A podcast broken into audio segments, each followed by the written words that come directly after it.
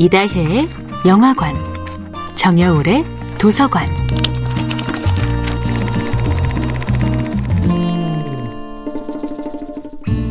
안녕하세요. 여러분과 아름답고 풍요로운 책 이야기를 나누고 있는 작가 정여울입니다.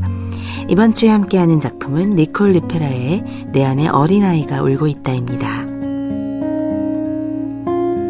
우리 안에는 죽을 때까지 좀처럼 자라지 않는 내면 아이가 살고 있습니다.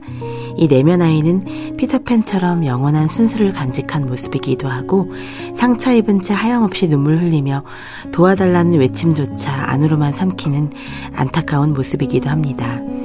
내면 아이는 빛과 그림자를 모두 품고 있습니다. 내면 아이의 빛은 자기 안의 눈부신 재능과 잠재력, 무엇이든 표현할 수 있을 것 같은 풍요로운 감수성 같은 것입니다. 피터팬처럼 영원히 철들지 않고 누구의 눈치도 볼 필요가 없는 해맑은 순수가 내면 아이의 빛입니다. 이 빛을 세상 밖으로 끌어내 마음껏 펼치는 사람이 행복의 열쇠를 쥐고 있습니다. 내면 아이의 그림자는 차별이나 학대, 폭력과 따돌림 같은 트라우마로 얼룩진 슬픔과 어둠의 보물창고입니다. 이 슬픔은 버려야 할 것이 아니라 그 자체로 소중한 나 자신의 일부입니다. 우리 안의 내면 아이를 위로하는 최고의 지지자는 바로 우리 자신의 성숙한 측면, 즉 성인 자아입니다. 성인 자아는 우리가 스스로의 마음이 움직이는 소리에 잘 귀 기울일 때, 마음의 움직임에 민감하게 주의를 집중할 때 활성화됩니다. 내면 아이의 치유, 그 첫 번째 출발은 내면 아이의 안부를 물어보는 것입니다. 내 슬픈 내면 아이야, 잘 있니? 혹시나 오늘도 남몰래 울고 있거나 누군가의 위로를 필요로 하는 것은 아니니?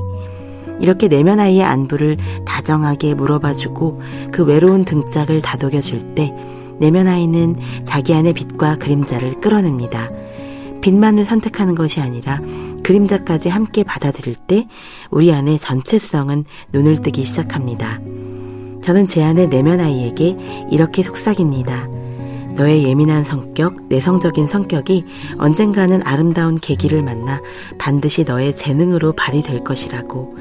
지금은 외롭지만 언젠가는 너에게도 감당하기 어려울 만큼 따스하고 지혜로운 진정한 친구가 생길 거라고. 당신이 가진 컴플렉스나 트라우마가 언젠가는 당신의 빛, 당신의 잠재력, 당신의 재능으로 눈부시게 꽃피고 승화할 것입니다. 정야울의 도서관이었습니다.